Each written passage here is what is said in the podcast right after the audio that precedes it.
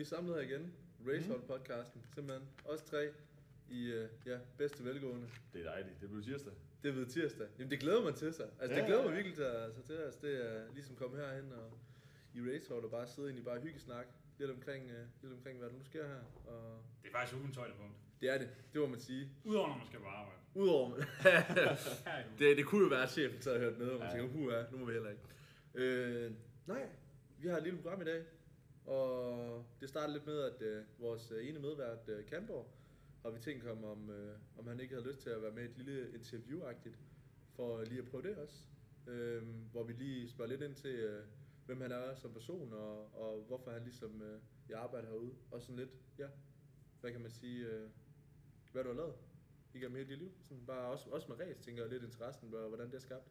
Nu, øh, nu snakker vi lidt omkring det sidste også, øh, der vi ligesom introducerede os selv, men vi tænkte, det var fedt at være lidt mere dybdegående og komme ned i det. Øhm, og så senere hen vil vi også komme lidt ind på Raceholds historie. Og ja, hvor, hvordan kan det være, at vi lige havnet her?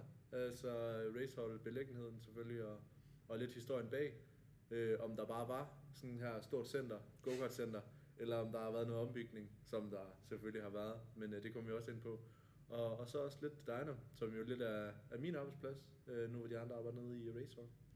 Øh, kom lidt ind på det, og, og hvad, der har faktisk været mange ting, og mange chefer, og sådan der, der, der er sgu sket mange ting deroppe, så det kunne være fedt lige at komme ind på. Og så også lidt, øh, sådan, jeg tænker, dagens øh, motorsportnyhed, tænker vi også, vi vil komme lidt ind på, øh, og det skal vi nok også så fortælle lidt mere omkring lidt senere hen. Jeg tror også, Kattenberg, han, øh, han øh, vil sige noget lidt der. Helt sikkert. Vi har, vi har masser af spændende nyt. Fedt, fedt. Mega fedt. Mm? Så fedt. Det er Og så også øh, lidt omkring øh, dagens nyhed. Og det kan godt være, at øh, det kommer til at hulle til pul, og der kommer til at være lidt racehall, og lidt diner, og lidt nyheder, og lidt motorsportnyheder, og hvad, hvad der ellers lige skulle ske. Men, øh, men øh, det er sådan, at øh, terrænet det ligesom lige er blevet lagt i dag. Det er jo også en rejse for os, så vi ved ikke rigtig, hvor den går hen altid. Det er jo det. Også, altså, det, og det, man skal jo starte et sted, ikke? det Man skal jo starte et sted. Vi er her både for at lære og for at have det sjovt, ikke? Ja, altså, det er jo også det. Altså, vi, vi sidder her med, med en øl, øh, en cola, og, og en kaffe og en cola, og, og noget øh, vaseline. Så altså, vi sidder og hygger. Og, og det skulle vel aldrig være min læbebruner. Det skulle det vist ikke være. Og lidt mundbind også. Ja, ja. Det er jo coronatider, så Det er jo det. hensyn vi skal har- der tages.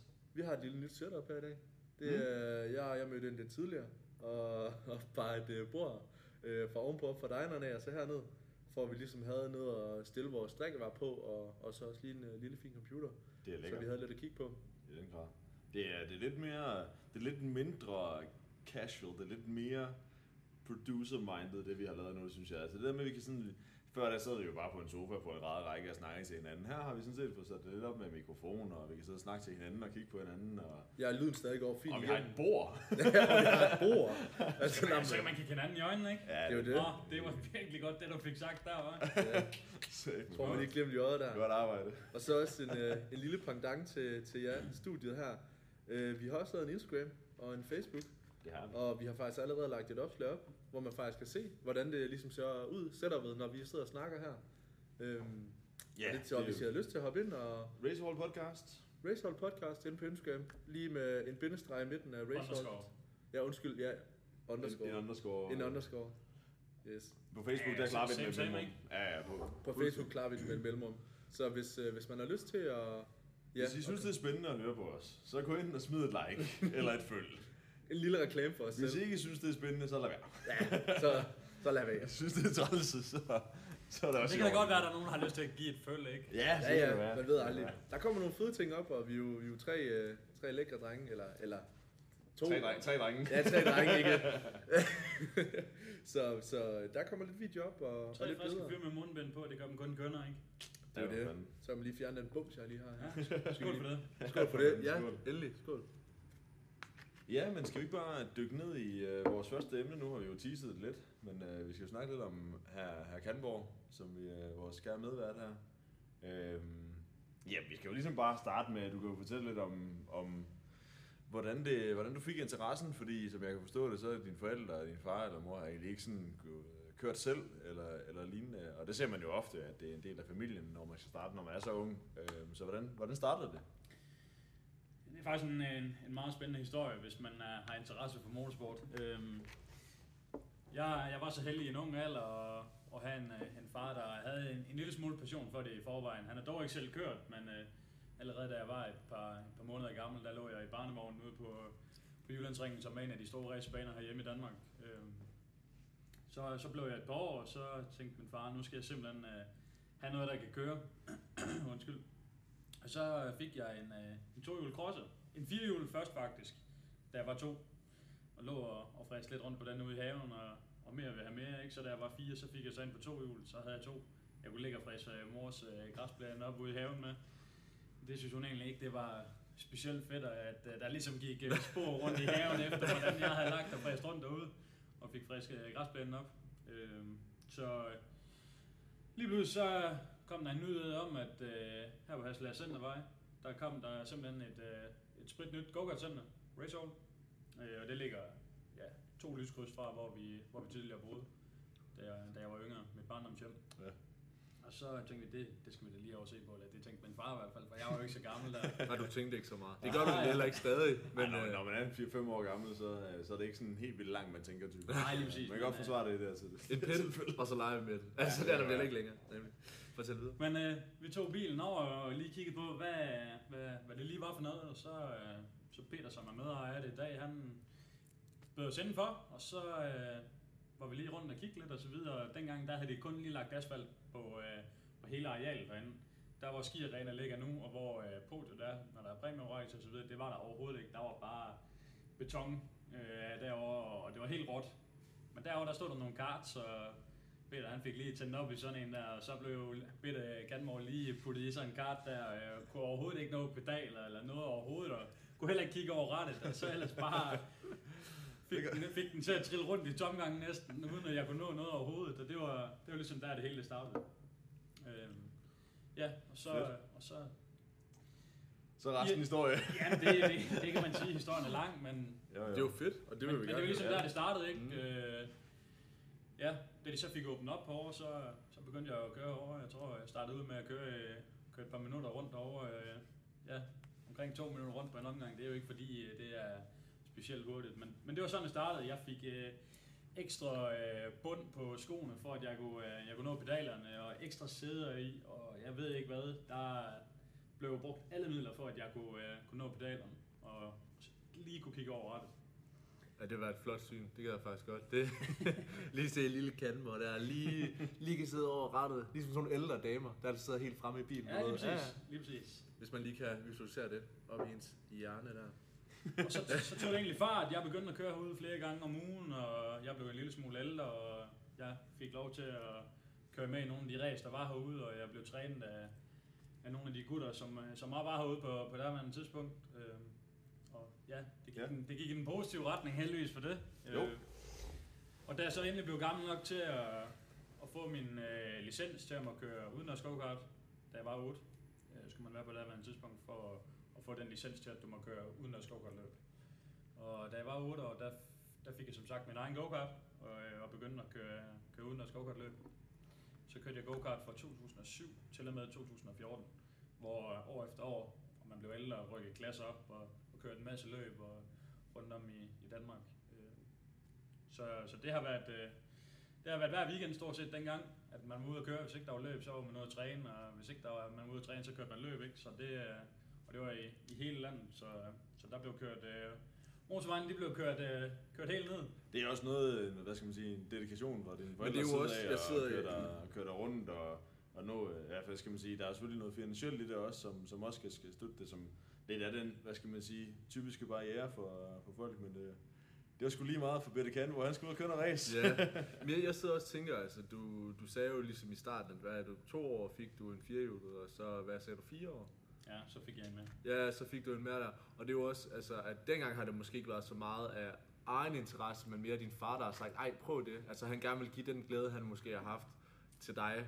Men, men senere hen i årene, så er det jo virkelig blevet en glæde for dig. Helt Og sikkert, en uden kæmpe tvivl. interesse. Uden tvivl, altså, det er jo, det er jo hele mit liv nu. Det er jo det. Altså, det er jo alt, alt mit netværk, øh, venner, kammerater, konkurrenter osv., ikke? Det er jo Arbejde.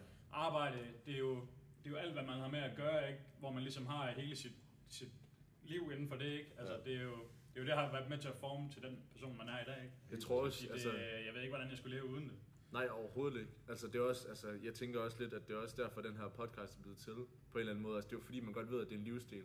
Ligesom fodbold er, altså de her forskellige slags sportgrene, fordi folk har så meget interesse, og, og de kan tude, hvis deres, øh, deres yndlingshold i fodbold ikke lige vinder øh, altså en, en Helt kamp. sikkert, der er, der er jo store følelser Ja, det er også, øh, fordi man, altså for det første så uanset om man dyrker det ene eller det andet eller det tredje igen for, for sport, eller om det er musik eller hvad andet man laver, ikke, så er der jo stor passion for det, og man bruger mange timer på det, der bliver brugt en masse penge på det, og ja, uden tvivl, så øh, når det, når det går godt, så er det super fedt, men, men når der så er nedtur, ikke, så er det, så er det fandme hårdt.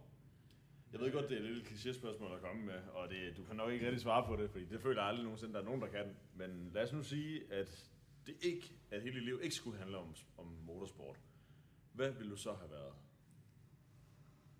Jamen det, det er et godt spørgsmål, fordi hvis ikke det skulle handle om det, Så er der ikke meget tilbage. jamen, jamen, så har det nok handlet om, om fodbold. Altså, Men det er også det, altså det er jo, det er jo, det er jo altså, som du selv siger, et meget kliché spørgsmål, men det er også lidt et dumt spørgsmål, fordi det, Det er der det. med, altså, jeg, jeg, jeg, jeg så et interview med, jeg tror det var Anders Mallesen, du Ja. ja. komikeren, øh, hvor, hvor, hvor der var en interview spurgt med, nu er du jo komiker, og, og, og har ligesom ledet af det i mange år, men, men hvad ville du så være, hvis du ikke var komiker? Jamen, så ville jeg nok være læge. Nå, hvordan kan det være? Læste du til læge, eller? Nej, men altså, du har spurgt mig, altså, hvad vil jeg så være? Jamen, altså, det, det er jo ligesom, man kan bestemme på alle hylder, altså. Ja, ja, ja. Så du, du kan ikke give, altså, jeg er her øh, nu, Ja, som jeg nu er, og, og Kanbo er, som han er nu, fordi at, øh, det har været hans livsstil hele, altså, igennem hele livet. Og så er det jo svært ligesom at, at pludselig lige sige, men, men så, hvis jeg nu havde gjort det, så havde jeg nok blivet til det, og så havde jeg nok været en fodboldstjerne nu. jo, jo. Altså, der er jo helt klart noget omkring altså, at være dedikeret og øvelske og Man mester. kan, man kan jo altid kigge tilbage og så tænke, okay, skulle man måske have gået en anden vej. Hvad så, Mm. hvis man har gjort det, så har man ikke været den, man er i dag. Fuldstændig. Så er man stået med samme spørgsmål senere. Lige præcis, og alle de oplevelser, som jeg har været igennem, alt det her, ikke, det er jo oplevelser, jeg ikke vil have været uh, foruden. Helt Og det forhold, man får til, til sin far for eksempel, ikke, øh, som, som er med i en hver weekend, når der blev kørt go-kart, og han var med som mekaniker, coach, øh, træner, som far, ikke? Altså, det er jo, han er jo alt muligt mand inden for det område, ikke? Så man, man får et bånd til sin far, som man får på en helt anden måde i forhold til, hvis ikke man havde det sammen, ikke? Så, Mm. Helt Ja, sikkert. så det er super fedt. Det er jo så fedt. Altså, jeg tror, jeg har, det, jeg har i hvert fald set din far øh, tit være med herude på sidelinjen og det stå og stå Han og, er- og han. Hyggelig fyr. Han er engageret, han er engageret uden I tvivl. den grad. I den grad. den Ja, grad. ja. Og han ved det lige så meget, som, som jeg selv vil, ikke? Altså, og det, og det er fedt at se, når man, hvad skal man sige, nu kommer jeg sådan lidt udefra, jeg, jeg havde ikke rørt go-karting øh, siden, øh, eller siden, før 2018, hvor jeg flyttede til byen.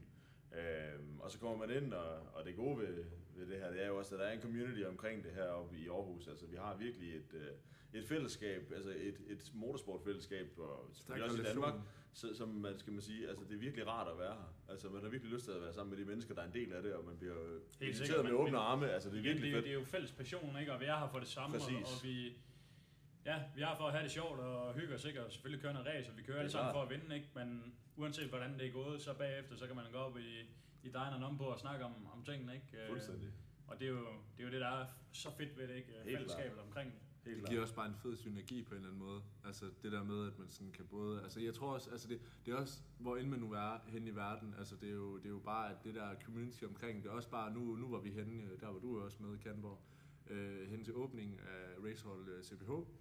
Og det var også bare der med, at der var bare så mange, der var kommet fra, fra altså bare alle steder hen. Nær, altså ja. Mors og Aarhus og Højbjerg, altså Fyn også, der var også nogen, der var kommet derfra. Altså det der, det der community, der er i det, og, det er et stærke fællesskab, og også, også igen, altså det er derfor, vi lavede den her podcast, fordi vi er, kan man sige, ret optaget af det her community, og, og vi vil pisse gerne give noget til de her mennesker, fordi vi ligesom føler, at vi har en tæt relation til dem, og gerne vil give dem lidt underholdning, og, og vi også bare selv hygger os skide godt med Ja. det jo.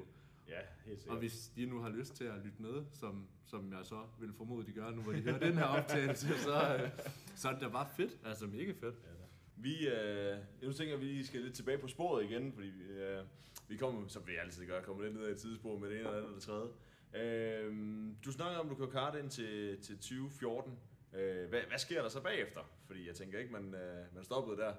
Det er helt korrekt. Jeg kører, jeg kørte kart øh, på, på højeste niveau hjemme i Danmark øh, til og med 14, hvor jeg øh, derefter tog skridtet videre og tænkte, nu skal vi, nu skal vi ud og prøve noget andet. Øh, også fordi jeg, jeg var blevet en lille smule ældre, og, og muligheden havde åbnet sig for, at, at man, man kunne komme ud og køre, øh, køre bil.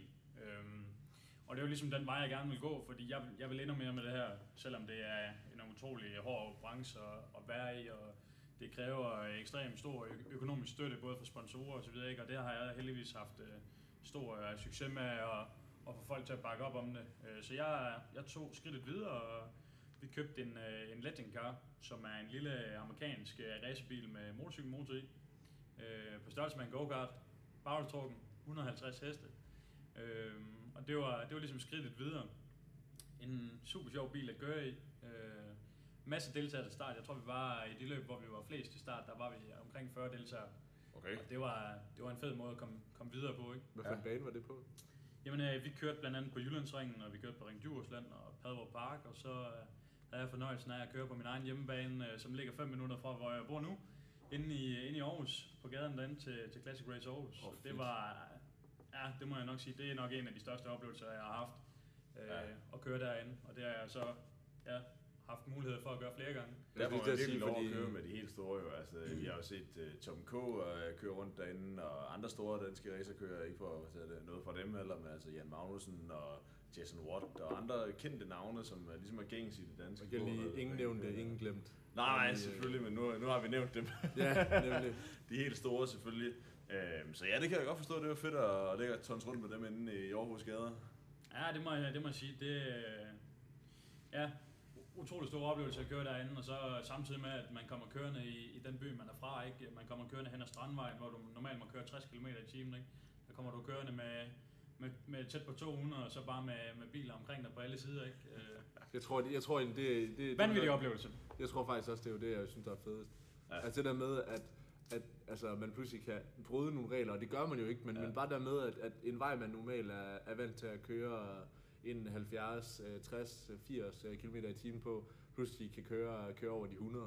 Helt sikkert, altså, og, så, og så med den beliggenhed, det har dernede, når du kommer kørende hen ad Strandvejen, øh, med, med vandet på venstre side, ikke? og du har alle øh, strandvejsvillerne oppe på højre hånd, Og tilskuere. Der, og, er- og, og 50.000 boder. tilskuere, ikke? og boderne omkring det, og, og den måde det hele er bygget op på, ikke? Med, med klassiske biler, der også kører med Ja. og deltager i, arrangementet, ikke? Og, og man ligesom også går tilbage i tiden med, med alt, hvad der er fra boder til aktiviteter og folks øh, påklædning og så videre, ikke? Altså det er, det er noget, som, som man ikke har særlig mange steder. Altså man kan Ja. sige, det er jo også lidt en, i England har de for eksempel Goodwood, Ja. Øh, Det kører faktisk nu her jo. Ja, lige præcis, hvor, øh, hvor det også ligesom går tilbage i dagen, ikke? hvor man har Ja. klassiske øh, Alt. udklædning og klassiske biler og det ene og det andet og det tredje, og det er, det er så fedt. Altså den stemning, der er derinde, det, øh, jeg får helt gås ud af at snakke Ja, om det, ja, ja. fordi det er simpelthen så specielt, at man skal, have, man skal simpelthen have været der, Ja. for at, at vide, hvordan det føles. Altså, Ej, Man det kan også er, se- helt unikt. Man, man kan også se, nu kan jeg se, hvad det, jeg ser jeg selvfølgelig ikke sætte med, men altså, jeg er ikke så godt i tvivl om, du sidder, Katborg, med, med de her billeder inde i hovedet af, hvordan det var, man kan se det er ned ad strandvejen og alt det der, man kan se, du visualiserer det, og husker det, minderne, de kører ind i hovedet, når du sidder og snakker om det, man kan se den der passion, der, der er omkring det, og det er jo, som jeg også snakkede om før, med det her med, med det her fællesskab, der er omkring det. Når man kommer til Classic Car Race, eller til Goodwood, eller andre store festivaler, øh, hvor der er, man ligesom mødes og omkring én ting, så kan man, Engageret. fuldstændig, så kan man bare mærke, hvordan alle synes, det er virkelig, virkelig fedt at være der. Og sådan, det er ikke kun med motorsport, sådan er det også med festivaler, og, altså med musik og, og, og så videre, og så videre. Det er, det, det er virkelig, virkelig fedt. Når man mødes op omkring en fælles øh, sådan interesse, passion. Altså, og jeg, nu har jeg jo også været der nogle år, og, og, altså det Classic Race, og været dernede og, og sammen med nogle venner, og det er bare en fed stemning, der er. Også, også, det er også lidt, kan man sige, delt op, øh, selvfølgelig med nogle løb, men også med de cars, øh, cars der er. Altså man kan også de helt mini, hvad, jeg ved faktisk ikke lige, hvad de hedder. Ja, du har, en, du har helt ned til de, hvad kan man sige, øh, de helt ældste klasser, helt ned til 65-klassen, Mm. mm. og du har De klasserne, der er højere og, op. og ikke? special, jeg, jeg du, tror, du har jeg, de gamle minier og så videre, ikke? Øh, Mors Mascot, og du har øh, Cortinaerne, som prinsen kører, og så videre, ikke? Altså det, det er der simpelthen bare så der fedt. er bare så fede ting, og, og det er også bare de der biler, der er der, de er jo helt sindssyge at stå ud. Man kan kigge på, på en almindelig Mercedes, og så er det bare en Mercedes, der bare er spækket op, så det bare siger bare præcis, altså for, for, lyden af... for få år tilbage ikke, havde de jo blandt andet de klassiske DTM-biler med derinde. Ja, Øh, og til dem, som kender til motorsport, der kender til de klassiske DTM-biler, som Chris Nielsen og Kurt Tim og hvad de ellers sidder har kørt i, ikke? Altså, det er jo, det er jo også noget, der giver gåsehud bare at snakke om det, ikke? Fordi det er jo ren nostalgi. Altså, det er vanvidsmaskiner jo. Det var en blikklasse med, blikkasse med 600 hestekræfter, der blev så rundt dernede på, på diverse tyske motorsportsbaner. Det, er fuldstændig vanvittigt at bare høre nogle af de der altså, biler der. Høre. Nu så jeg lige en video her for ikke så lang tid siden med Kurt Tim, hvor han forklarer om, hvordan den her den, den bil den Mercedes, han lå og hakket rundt i dernede, hvordan den var bygget med, med indsugning og performance, og hvordan de pakkede det hele, motoren og alt det der. Det, er- det er jo fuldstændig grotesk, hvad der var muligt dengang i, i slut 90'erne. Lige præcis, så den måde, der blev kørt på, ikke? Altså, ja. der, der blev virkelig gået til døren, ikke? Og I den grad. de gutter, der kørte dernede, ikke? De, de kunne altså godt køre bil. Ja. Det kan man ikke tage fra dem. Det er jo Ikke, ikke for at tage noget fra dem, der kører i dag, men, men det var bare en anden tid dengang, ikke? Fuldstændig. Altså, det må jeg sige. Det er blevet lidt mere raffineret i dag. Dengang, der var Og det så lidt mere mere bare... sikkerhed. Ja, præcis. Der, det, det, ikke at man ikke gik op i sikkerhed dengang. Det, det startede selvfølgelig helt tilbage med, i hvert fald i Formel 1 med Jackie Stewart tilbage i 70'erne, hvor han begyndte at virkelig gå op i det her med sikkerhed, hvor folk, de, altså, vi skulle have de her dødsfald, de var alt for ofte i Formel 1 for eksempel. Øh, men man havde slet ikke overvejet de, de sikkerhedsforanstaltninger, som vi har i dag. Og det gør bare, at det ikke er lige så fuldblods på samme måde. Selvfølgelig går det hurtigere, og kørende er formentlig også dygtige og, og så videre, men det er ikke det samme råhed, der er om det, og sådan Nej, vil det kan- bare altid være. Det kan man sige, altså på, på mange baner er, hvad kan man sige, afkørselsmuligheder, er- afkørselsområderne er blevet, blevet lavet om. Altså ja. der er mere plads til at køre af, ikke? Også, altså, det, er jo, det er jo markant, altså mere, altså det er bredere, og igen også lige sidekommentar til Racehall, altså der er jo også nogle foranstaltninger, som, som Racehall ligesom skal opretholde for at have en bane, der kan køre 32 Helt karts på, hvor bred den skal være, overhændingsmulighederne, og det er jo også klart, at, at det, bliver, det bliver man ligesom nødt til, øh, Ja. for, for at sikkerheden er i orden. Og det er slet ikke for at sige, at vi skal tilbage til tider, hvor sikkerheden ikke er i orden over. Men det kunne da være fedt. Lige, lige uh, time machine, ikke? Og bare tilbage i tiden, og også bare altså oprindelsen, øh, altså bare det hele, øh, altså bare altså med, med, med racer, altså. Motorsportshistorie. Ja, nemlig Ja. ja. mega fedt, altså så fedt, og det, det, er også, det tror jeg da også helt klart, det er noget, vi skal snakke om, om lige i et andet afsnit. Øh, Ja da. Nu hvor vi uh, snakker motorsporthistorie, så kan vi lige godt snakke videre om Kenborgs motorsporthistorie. For hvad, hvad sker der efter Legend Car? Efter Legend Car får jeg en, øh, et, et opkald øh, fra, fra en gut, der er meget engageret i, i motorsport, øh, Øhm, som vil lave et nyt projekt herhjemme for unge talenter, når de kommer fra go-kart af og skal videre. Øh, et, et projekt med en dansk produceret racebil øh, fra Gramma, en, øh, en Aquila Zenity racebil. Øh, der blev samlet tæt på 20 øh, unge kører, hvor, øh, hvor vi simpelthen kørte i, i ens biler med ens motor, og så var det ellers bare om at, at lade bedste mand vinde. Alt, alt var stort set ens. Vi kom egentlig bare med vores hjelm og vores køredragt, og så øh, alt var Orion drive, det vil sige, øh, vi kom med, som sagt med hjelm og køredragt, og så stod bilerne klar til os. Så havde man selvfølgelig sin egen bil, ikke? men ellers så stort set alt, det var ens. Der kørte vi øh, igen på Jyllandsringen, vi kørte på Ring Djursland, vi kørte øh, et løb i Norge, og så kørte vi en opvisning inde i Aarhus. Øh, en super fed sæson også, øh, hvor jeg fik en masse nye øh, kammeratskaber øh, i forhold til, til de konkurrenter, man havde også, og, og den tid var, var super fed. Det, det var simpelthen så tæt og så jævnbyrdigt, at ja, men det var det fedeste race. Det var ligesom go-kart, ikke? Altså masser af overhaling og øh, masse forskellige løbsvinder. Og øh, jeg havde selv øh, fornøjelsen af at være på podiet øh, op til flere gange, og, og havde også en, en sejr på, øh, på Ring Djursland, og sluttede øh, samlet øh, på en tredjeplads i mesterskabet, og, og vandt øh, U18-mesterskabet. Og det, øh, ja, det var virkelig en fed tid. Og det gjorde faktisk, at jeg til 2017-sæsonen øh, skrev kontrakt med Danmarks største raceteam, Massive Motorsport, ude ved Stark Racing, hvor øh, de lavede et, øh, et junior-team, hvor øh, mig og, og Christian Sørensen, også en anden dygtig racerkører, vi øh, kom ind som, som juniorkører.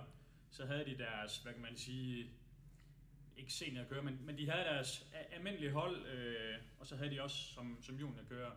Og, og der kørte jeg i team med, med Kasper H. Jensen, som stadigvæk kører derude, øh, og som har vundet DTC flere gange, og så teamet op med, med Chris Nissen op. Så det var, det var et utroligt spændende år også. Og så havde vi Kasper Elgaard som, som teamchef, og øh, ja, en vanvittig sæson også, hvor jeg fik lært en masse om, om både det tekniske og, og om at arbejde med, med sådan nogle engagerede professionelle folk. Ikke? Altså, det er lige pludselig et helt andet niveau, man kommer op til i forhold til, hvad man ellers har prøvet øh, Mm. med ingeniør og, og det ene og det andet. Ikke? Øh, Man kan sige, det er jo lidt ligesom i, i Formel 1, når, man, når vi har en, altså hele GP2-feltet, eller undskyld, øh, Formel 2-feltet øh, og Formel 3-feltet også, for den skyld, er jo mere eller mindre kører, der har der er i en eller anden form for juniorprogram, i hvert fald dem, der har vist en masse talent. Øh, så det er jo lidt på samme måde, det der med, at man, man, man tager nogle af de unge potentialer, der er ind i et, i et etableret hold, og så viser man dem ligesom, hvordan man gør, før at de får lov at køre i, i hvad skal man sige, helt oppe på, på A-holdet, som man, man kan Men kalde det er det. jo også, altså det er jo også svært, og, og ligesom, altså man bliver nødt til at få, kan man sige, lige, lige få lidt en, altså en stroser, inden at man skal hen på A-holdet, fordi Helt det er jo svært, og der er jo også noget omkring altså nervøsitet, og når man sidder i en Formel 1-kart, altså, og, eller ikke kart, hvad snakker jeg om? Formel bil. Ja, Formel 1-bil, nemlig. Øh, det, øh, når man sidder ligesom i en øh, Formel 1-bil, altså at øh, der, er- der er simpelthen så meget pres, øh, og, og det er jo ikke egen erfaring. Øh, nu, har, nu har jeg siddet og set videoer på YouTube, og, og ligesom øh, hørt fra andre folk, øh, hvordan det er egentlig at sidde øh, og, og køre sådan i en øh, Formel 1-bil, og hvor meget der egentlig sker, og hvor meget man skal forholde sig til hele tiden. Altså når man kører øh, ude, ude i trafikken normalt, så ja, så sker der lidt små ting, man skal lige orientere sig, men når man sidder der Formel 1, og, og det er nærmest med livet, øh, altså Som indsats, ja. som indsats. Det, det, det er ikke engang løgn. Altså, der, det er så små ting, der skal til for, at, at det går galt. Ikke? Og nogle gange så kan det gå rigtig galt, men sikkerheden nu om dagen er virkelig god, uanset hvilken racebil man sætter sig ind i. Øh, vil jeg langt hellere køre galt i, i min racebil, end jeg vil i min almindelige personbil ude på vejen. Altså, der, Helt er, der er simpelthen så meget, øh, hvor sikkerheden er blevet løftet siden øh, ja, de gamle dage, ikke? Øh, fra før nullerne. Det, Altså det er jo slet ikke, det er jo, det er jo hvad skal man sige, hvis man kigger på det, de sikkerhedsforanstaltninger igen, så trækker jeg bare paralleller til Formel 1, fordi det er der, hvor vi er, der- det er ligesom, der hvor vi pionerer det hele. Øhm, det, er jo ikke, det er jo ikke alt det visuelle, som, hvor man kan gå ind og sige, nu, her kan du se en forskel, men altså der er jo en hel masse procedurer, som, som, som er, øh, de her crash tests her, der bliver hele tiden stillet stærkere, stærkere, større, større, krav, og det kan man jo ikke se altid. Men altså, der var jo Halo'en, som, som, blev, som ligesom trådte i kraft her per, per 2018-sæsonen, øhm, og er blevet mere eller mindre standard i alle, øh, i alle åbne biler. Altså IndyCar kører med det, Formel 2 og Formel 3 kører med Lige det. præcis. Alle single-seater-bilerne kører med, kører med Halo nu om dagen, ikke? og jeg synes, til at starte med, så er det jo ikke særlig kønt ud, men, men efterhånden, som man, har, så med efterhånden, som man har vendt sig til det, er det jo blevet en rigtig god ting. Ikke? Helt det har man også set sidenhen, at hvor vigtigt det har været. Ikke? Der har været mange crashes, hvor, det, hvor man kan se, hvad det her egentlig har været rigtig, rigtig vigtigt at have den her Halo, hvor man, altså jeg var der også selv i starten, jeg kan også huske, Kevin Magnussen, han havde et par takes med, hvor det, han siger, jamen altså, det, han synes, det var unødvendigt, men altså man kan så se med, med senere crashes, altså der var blandt andet Leclerc's crash i, med Alonso i Spa i, i, i 18, og igen her på, øh, hvad hedder det, Mugello, med, hvad hedder det, det kæmpe crash, vi havde i safety car restarten, hvor der også, hvor Sainz, han også blev ramt, og, og egentlig havde et dæk, der ramte hans Halo, hvor man kan se de her dækmærker på Halo, hvor man tænker, okay, det, det er alligevel nok en ret god idé at have det med. Vi skal også tilbage på, øh, på sporet. Øhm, efter 2017, som du brugte sammen med masse Motorsport, hvad skete der så? Så skulle der igen ske noget, noget nyt. Jeg øh, kom i kontakt med et andet team øh, om at køre i øh, en ny klasse, der er kommet til Danmark i 2015, mener jeg det var. Øh, Super Turismo, som, som klassen hed, øh, som i dag er Super GT. Og skrev faktisk kontrakt med et team øh, til 2018-sæsonen. Øh, det, der var lidt flere ting øh, indover i forhold til, at, at det desværre ikke blev til noget alligevel, selvom det egentlig var annonceret, at vi havde de forskellige ting på plads. Øh, så det blev desværre ikke øh, muligt at komme til start i, i den sæson, selvom øh, det egentlig ville, ville have været super fedt, og det var noget, jeg virkelig havde set frem til. Ja. Så i stedet for blev det til en, en gæsteoptræden til, til Night Race, hvor jeg fik mit første løb i, i DST i 2018. Øh, en super fed bil at køre i. Øh, ja, virkelig, virkelig en, en rigtig fed racer, der kører rigtig godt. Og derudover så øh, fik jeg min øh, langdistance debut i 2000, og, i 2018, hvor jeg kørte et, øh, et 12 timers løb på øh, legendariske bane Spal i Belgien. I den grad. Ja, hvor, øh, hvor jeg kørte for, for et dansk team, hvor vi øh, sluttede på øh, en godkendt tredjeplads i, i vores klasse.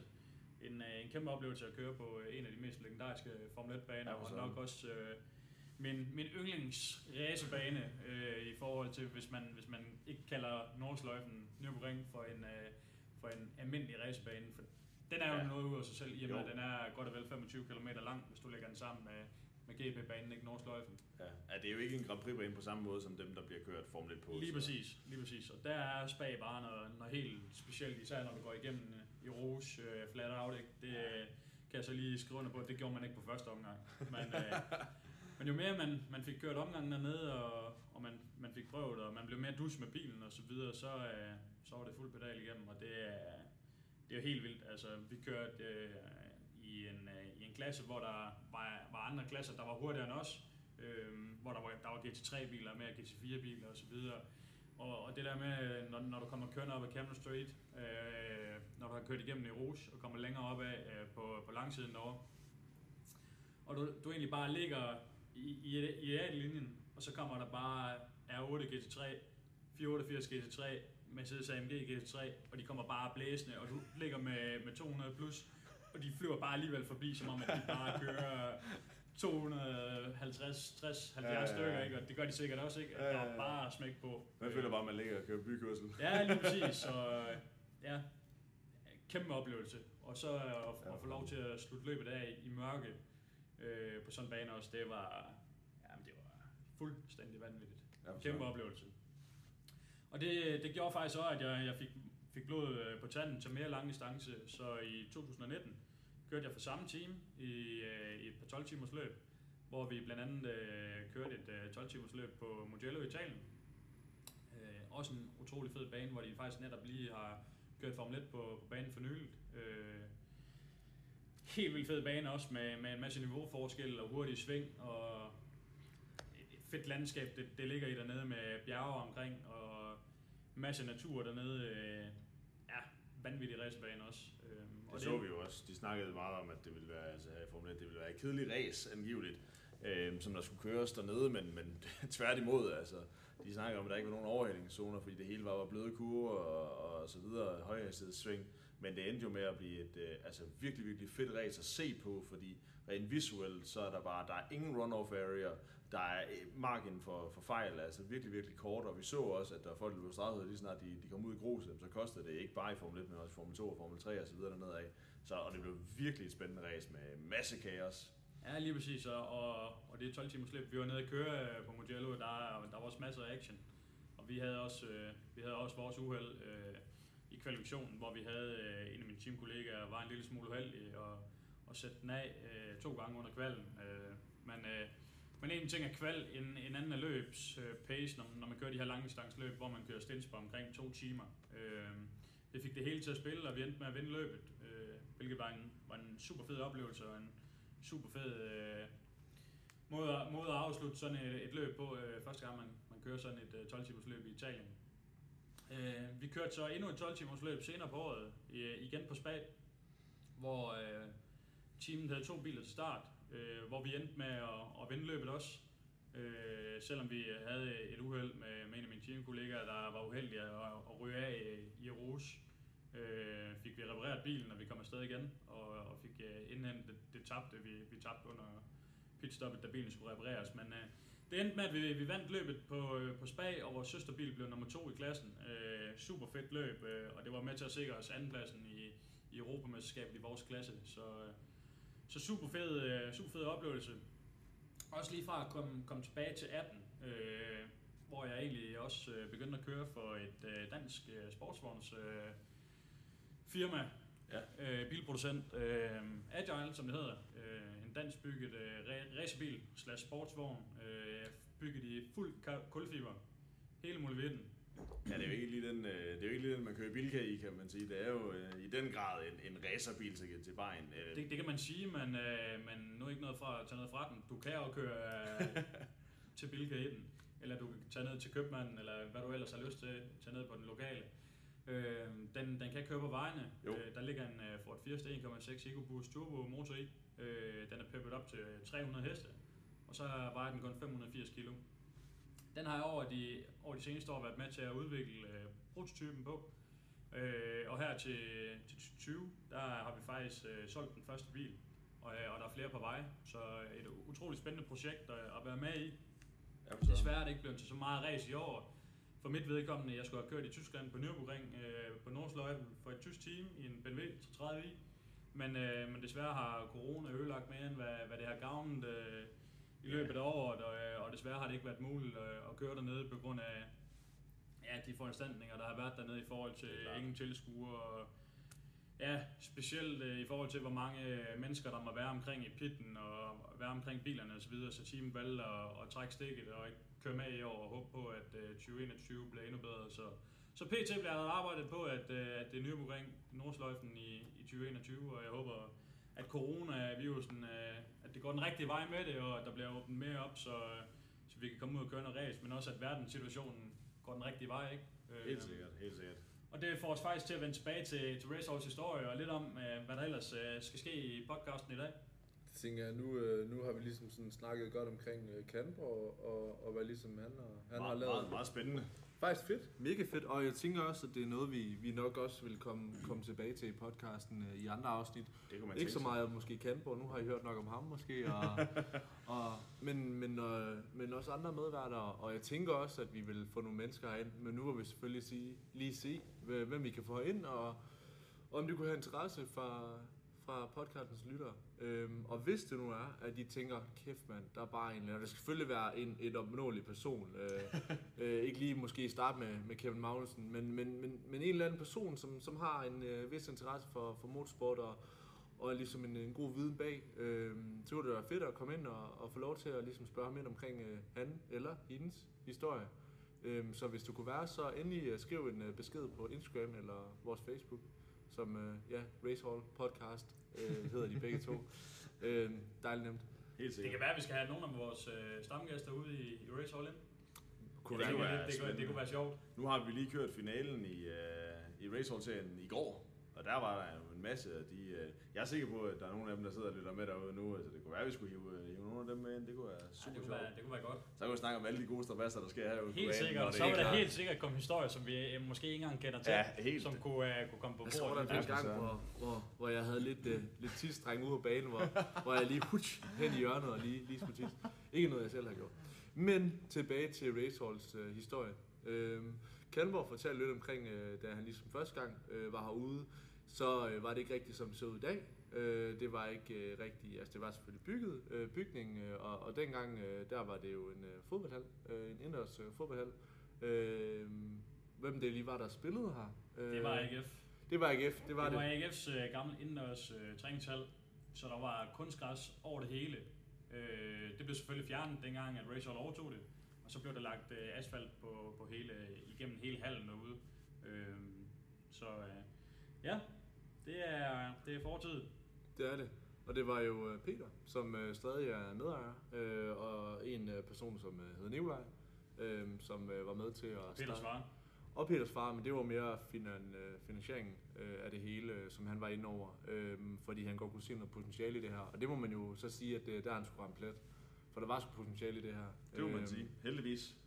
Heldigvis. Øhm, så det var Peter og en, der hed Nikolaj, og så øh, Peters far, øhm, som ligesom var med til at starte det her, og kunne se, at der måske var en, en mulighed i, i det her marked, og, og der, var, øh, der var en målgruppe, som man måske ikke havde øh, ligesom segmenteret sig til før øh, inden for go-kart. Øhm, og der kan vi også se med Kanborg, at hans far ligesom godt kunne sige, ej fedt, det kan vi lige gå ud og køre noget go-kart. Ja, for søren. Nemlig. Helt sikkert, at det rammer jo bredt. Det er jo øh, mål, målgruppen med stor. Det er jo det. Der, grad. der, er, der er en masse mennesker, øh, Det små er jo også store. det, det, vi kører under herude. Altså, det er jo go-karting for all, så det er jo, alle kan komme ud og prøve. Store og små, gamle og unge, hvad man nu har lyst til. Folk, folk, der gerne bare vil prøve det, og, og Ja. ja. folk, der har kørt der mange år. Men nu må vi heller ikke komme ud på et tidsspor. øh, det, det må vi heller lige holde os inden for, og ligesom skabe den her gode røde tråd, som vi selvfølgelig sigter efter i vores podcast. Racehalls historie, som vi lige sagde før, øh, det var et, øh, ja, førhen var det indendørs øh, fodbold, øh, ja, bane øh, med kunstgræs og, og hele muligheden der. Øhm, og nu i dag, så har vi jo en restaurant ovenpå, øh, og det var der egentlig også. Øh, det hed så noget andet dengang. Øh, og så øh, ligesom go-kartbanen, så er der selvfølgelig øh, sket nogle ting, øh, for go-kartbanen den, den bliver jo ændret. Øh, ikke år for år, men det bliver ændret sådan, øh, sådan lidt hen ad vejen øh, nogle gange. Jeg tror, var det fra et halvanden års tid siden, at... Øh, Ja, det var tilbage, var det september 18, der blev der lavet ja sidste gang. september 18. Øhm, så det var alligevel to år siden faktisk. Det er det snart. Øhm, Ja, det er egentlig Tiden utroligt at går tænke på. At det Ja. allerede er gået så, det går så hurtigt. Øh, og der blev banens øh, i Aarhus her layout øh, ligesom ændret, øh, gjort lidt mere teknisk, øh, og det var også øh, det Racehall gerne ligesom øh, Racehall øh, gerne vil blive ved med, og ligesom hele tiden øh, gøre det interessant for selv de gamle kører at komme herud og, og at det ikke bare bliver en bane, om den har vi kørt hele tiden. Og ej, nu, det er også selvfølgelig jo kedeligt at køre, køre det samme og det samme og det samme, så man prøver ligesom hele tiden at, at tænke nye tanker. Det er jo også en af de store fordele ved netop at have et, en gammel fodboldhal, der er bare asfalteret, det er, at banderne de er jo flytbare, så det vil sige, at man, man skal ikke til at lægge en ny asfaltering eller lignende, som man skal på udendørsbaner. Man kan egentlig bare gå rundt på banderne, og så har man et nyt layout. Og vi, vi bruger jo også de erfaringer, vi gør os med de gamle layouts, øh, og forsøger at forbedre vi kan se, hvad virker godt, hvad, hvad virker ikke så godt af det, der er på de gamle baner. Så lang siden den... Øh, Præcis, tage det med videre til de nye baner, og så se, hvad, hvad, hvad, hvad skal man sige, forsøge at lave noget, der er endnu bedre, og, og hele tiden lave den, den positive udvikling. Ja. Og så skete der jo noget. Det, øh, det begyndte ligesom at tage lidt fart i Racehall øh, tilbage, da de startede. Øh, hvad har det været? Det har Det er været snart, det er, der er snart 15 års fødselsdag. Ja, 15 års fødselsdag. Øh, og så øh, var der en, øh, en herre, som hed øh, Henrik Starmose, som blev ansat som direktør herude, og som stadig er ja, direktør og, og også er blevet medejer. Og der er kommet flere investorer ind, øh, som også har set det store potentiale og, og har valgt at investere nogle, øh, nogle penge i det. Og nu har vi også øh, Racehall CBH, som vi kalder det, Racehall København. Verdens største indendørs go-kart-bane. 1250 meter lang. Det er altså 250 meter længere end den, vi har herude. Og Det er, det er altså ikke fordi, den, den er lille, men den i København, den er bare større. Ja, og Det er så størst. ikke noget reklame, men, men, men man skal næsten lige, lige se banen. Øh, det er svært på billeder og, og se størrelsesforhold, så lige, lige Ja. at komme herud og, og tage et kig eller, eller lige få kørt, altså det, det gør sgu en, en forskel. Altså det, er også, det, det ser måske langsomt ud. Øh, vi, vi har en rigtig fin øh, terrasse øh, oppe øh, omkring dineren, så man kan ligesom kigge øh, lidt øh, fulde, fulde perspektiv ned på banen. Og der, der ser det jo måske lidt langsomt ud, øh, nede, nede med go-karts, hvordan de kører og så videre, men når, men når man sidder i den der go-kart, så, så, så Men det er jo det der med, når man sidder 3 cm fra jorden, og man har fire hjul, og du har rettet, ikke? Det føles bare hurtigere, end, end, Helt vildt. end, end, hvor hurtigt det egentlig går. Helt vildt. Man kan mærke vinden i ansigtet, hvis man kører med visiret oppe og så videre. Fuldstændig. Altså det, og Ja, hvis der er en, der spytter foran, så får man det lige i klatten. Ja, det, Altså, det, er ikke, det er ikke så rart. det kender jeg ikke så meget til. Jeg plejer ikke at ligge bag folk. Nej, det er jo det. Det er det, jeg er jo vant til. Ja, men nej, så øh, vi har jo også, altså udover, udover at vi har lavet om på banen, mens vi har været ude, så er der også kommet nogle masse nye ting, øh, som Kenborg også nævnte i starten, der lå ikke noget, der hed skiarena, det har vi fået siden, og der er kommet Voice Hall, hvor vi sidder lige nu, vores, øh, ja, jeg ved til at starte vores med, til at starte med der var restauranten deroppe, det var ikke en diner. Det var restaurant Monza, opkaldt efter den legendariske Formel 1-bane i Italien. Det var simpelthen restaurant Monza, inden den blev til, til The Diner. Øh, ja, Og det er jo, kan man sige, øh, det er jo fedt. Øh, nu har jeg været herude, siden jeg var en, en bitte knægt.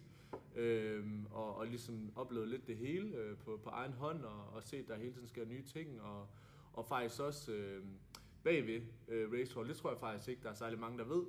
Øh, men der, der var lidt klager fra, fra en, øh, en, land, en landmand tæt på, øh, som synes det var lidt træls, at, at det larmede sgu lidt, fordi go-karts øh, og motor og så videre larmer selvfølgelig.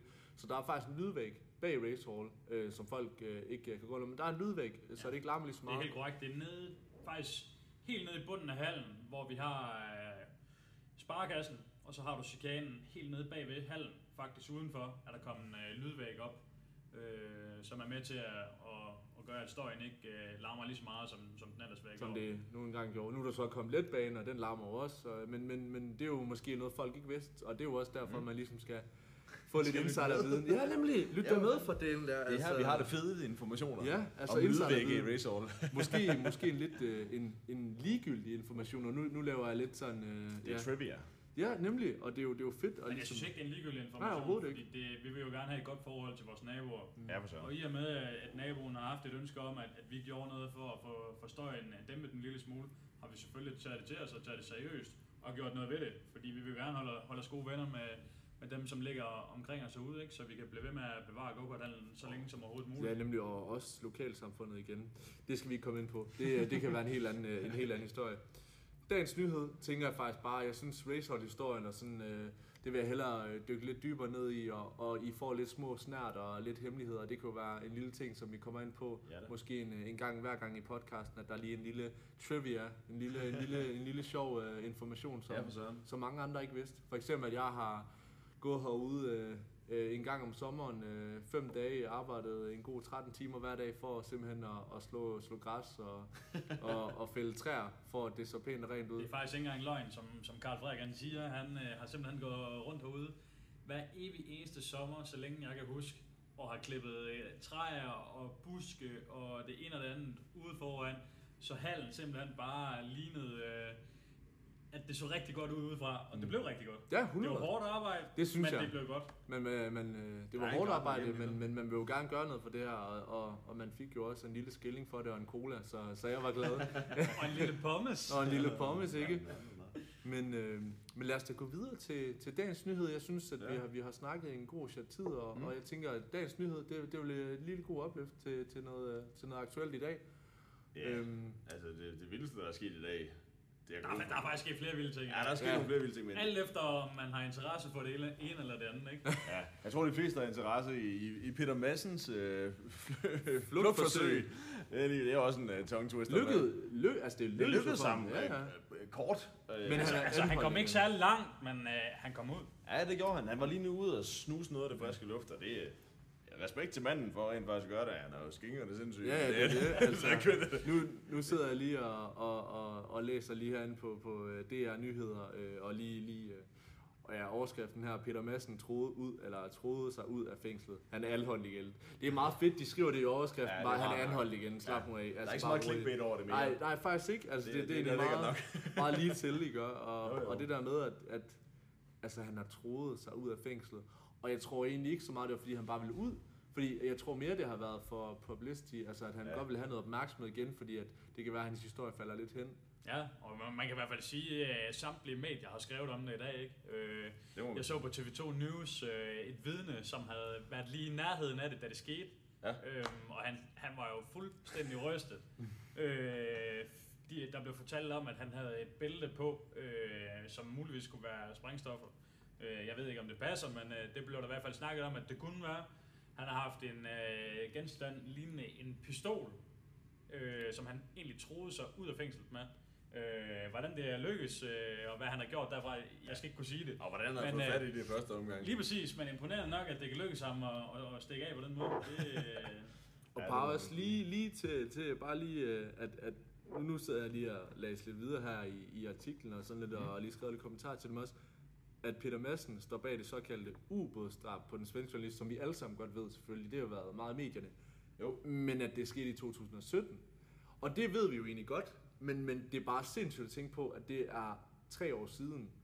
Fordi jeg føler stadig, at det har en vis aktualitet. Altså, når man, man hø- hører det der Peter Madsen, så er sådan, det er da egentlig forholdsvis for nylig. Men det er jo også, fordi det har været så chokerende, som, som det nu har været. Med, Ja, med.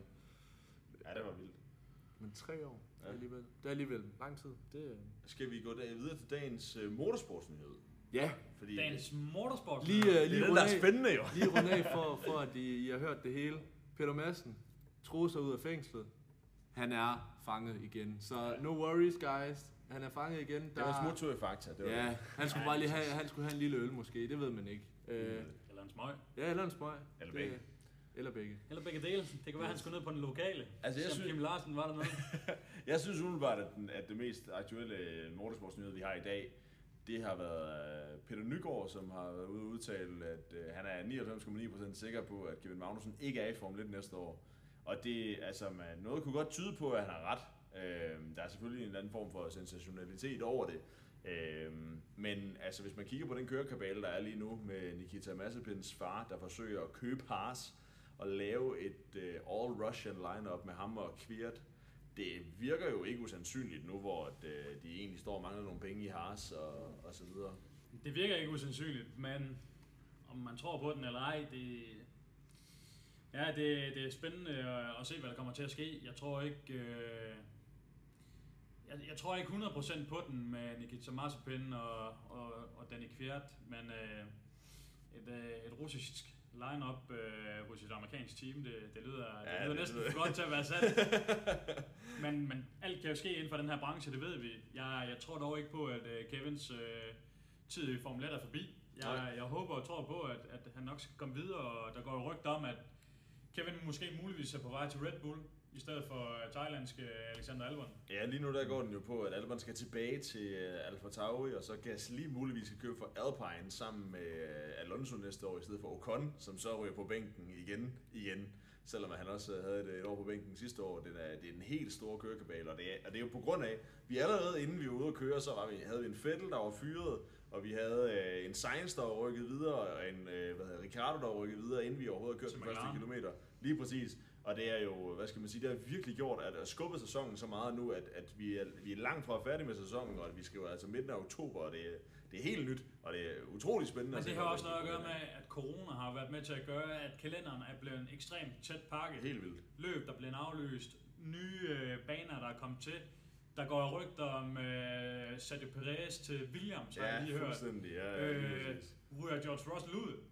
ja, der er ikke nogen penge med, det har Latifi. Efter, efter min mening øh, helt skandaløst, hvis George Russell ryger Ja, ja, fuldstændig. Har meget mere talent end øh, en øh, kanadisk øh, Latifi, men øh, som har pengene i ryggen, ikke? Ja, Ja, det er, det er vanvittigt, øh, hvad, hvad der kommer til at ske. fuldstændig. Altså, og det er jo også, hvad skal man sige, det er jo en sport, hvor pengene taler. Og det er også, Det er der, det er også der, hvor vi snakker om Nikita Mazepin, der skal ind og køre for, for Haas, øh, eller hvad det kommer til at hedde, hvis de køber i holdet. Og det er derfor, vi også snakker om, at, at Latifi egentlig får lov at blive, hvor Russell, han, han på papiret og på talentet nok bør blive, men, men indtil videre øh, faktisk ser ud til at være, være på, på vej ud af, af Formel 1. Men problemet er jo også, at, at det er jo ligesom det økonomiske aspekt, det er den største spiller i det hele. Altså fordi der er så mange kører, der bare står med, med spandfulde penge, og det er ikke investorer.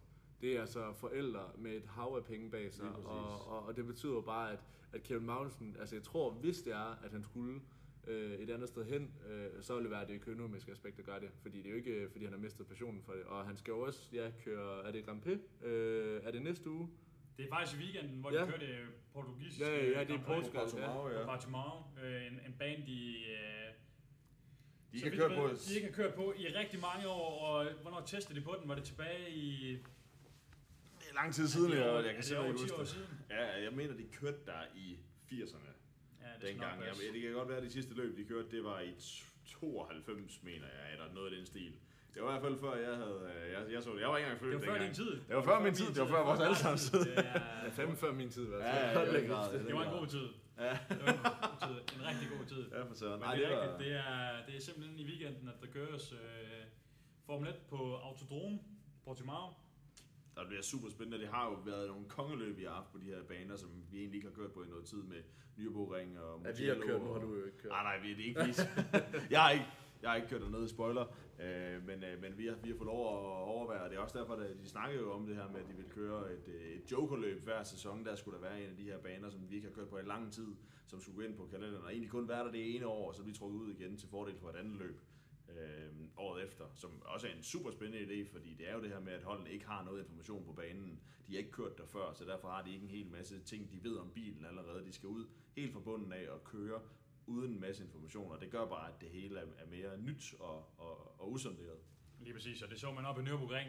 Det er længe siden, øh, mange af kørerne har været på banen, og, og en, en, hvad kan man sige, en forholdsvis simpel bane, der egentlig blev forholdsvis svær for mange kører. Der blev lavet mange kørefejl, der er sket en masse ting dernede, som, som gjorde løbet en lille smule uforudsigeligt. Vi havde Ricciardo på, på podiet øh, for første gang for Renault. Øh, et super flot øh, resultat. Hylkenberg fra, 20, fra sofaen til, til P8, det er helt grotesk. som bærs på startgritten. Et, Ja. et vanvittigt indhop, øh, han har haft hos, øh, hos Racing Point i år. Fuldstændig. Altså, han kører, han kører samlet 11 omgange, før at, øh, før at lygterne de slukker. Øh, hvad hedder det, søndag, hvor de holder på griden. Øh, de har ikke haft nogen, ingen af holdene havde nogen kørsel fredag, så der var igen endnu, færre, endnu mindre information, som de ellers havde, ville have haft, hvis de havde kørt de, øh, de stationer. Så virkelig altså spændende at køre på de her nye baner, eller gamle nye baner, om man vil. Men hvad tror I? Tror I Hylkenberg er tilbage i Formel 1 næste år? Jeg kunne godt se ham overtage sædet hos Red Bull. Den, den, den svinger lidt. Jeg synes, øh, han har været ude, han kommer tilbage, laver nogle indhop, han har gjort det super godt, men jeg mener bare, at Hylkenberg, han har haft sin tid. Jeg mener, en, en af de kører, som er meget undervurderet i øjeblikket, og nu snakker jeg ikke kun, fordi jeg har danske briller på, jeg synes, han laver nogle starter, som er exceptionelt i forhold til, hvilket grej han har, hvilken bil han kører i. Øh, virkelig undervurderet. Kevin, jeg synes, han fortjener den plads. Helt sikkert. Men man kan, sam, man kan samtidig også sige, Perez, Hvis han fik bedre, hvis Kevin fik bedre grej. Og det er jo også, hvad, hvad er det med, er det ikke uh, hans første løb i Formel 1 nogensinde, det er også hans bedste? Jo, han blev nummer to i sit første race. Lige præcis. Han, han laver en anden plads i, i Melbourne i Australien i sit allerførste Grand Prix i 2014 for McLaren, hvor han endda slår øh, tidligere verdensmester. Ja, jeg skulle lige sige, for der er, altså, der er altså nogle, øh, nogle, øh, nogle stærke drenge, der, der er i det felt, øh, og, og også nogle, kan man sige, nogle, nogle folk, der har været inden for branchen i mange år, og også har noget bedre grej. Altså, det er jo også det, er jo det der er så skide hamrende svært altså med, med Formel 1, det er jo også, at man ligesom, altså det grej, man har, og, og de, øh, de biler, man kører i, og med heste og så videre, der, der er bare en hel masse ting. Og, og Det er, det er simpelthen budgetterne, der taler, og i forhold til, til hvad der er at udvikle for øh, hos de forskellige teams. Ikke? Øh, det, det har bare rigtig meget at skulle sige. Meget. Så det bliver spændende at se, hvad der kommer til at ske i øh, resten af sæsonen, og hvad der kommer til at ske her i silly season op mod 2021 Helt sæsonen. vildt. Altså silly season, den er virkelig på videre i år. Det er virkelig, virkelig fedt. Der sker noget over det hele. Og det, øh, inden vi slutter helt af her, så skal vi også sige, at vi har jo en øh, dansk kører på vej mod kongeklassen Formel 1, Christian Lundgaard, der var Ja, på besøg herude hos os i Racer Aarhus for, øh, for nogle uger siden, efter, øh, efter hans sejr øh, senest. Øhm, det bliver spændende at se, om det, om det bliver næste år. Næste år igen. Hvad kommer der til at ske? Er han på vej? Fuldstændig. Fuldstændig. Nu har Renault Junior-programmet desværre ikke det bedste ry for at hive deres egne kører ind. Det så man jo senest der med, hvor de vælger at hive Alonso ind fra, fra, fra Sofaen af øh, til næste år, øh, hvor de egentlig har Shu og, øh, og, og hvad hedder det, vores egen Christian. Øh, Men man kan sige, at Kevin har fået chancen og et enkelt år. Ocon uden sæson kommer ind, er tilbage hos Renault øh, efter en sæson ude. Alonso ude, kommer ind. helt sikkert. Alt er muligt. Altså, for jeg, jeg vil ikke afskrive den inden for, for de nærmeste par år. Slet ikke. Jeg tror på, at, øh, at Christian han får et, øh, et sæde i Formel 1 inden for den nærmeste fremtid. Så det bliver spændende at se, om Yes. det lykkes. Hurtig konklusion. Hvad, hvad, hvad er vores øh, tanker omkring øh, Kevin Mountain? Er han simpelthen dons, eller hvad? Jeg hvad? tror, han er færdig efter i år, men jeg hører kan, hvor han tror ikke, han er færdig. Jeg håber, jeg håber inderligt og tror på, at, øh, at han får den chance hos Red Bull. Det synes jeg virkelig, han fortjener. Og hvis ikke det lykkes, så tror jeg, han ryger til IndyCar i USA. Jeg kan godt se ham gøre noget i, i USA, ligesom sin far. Yes.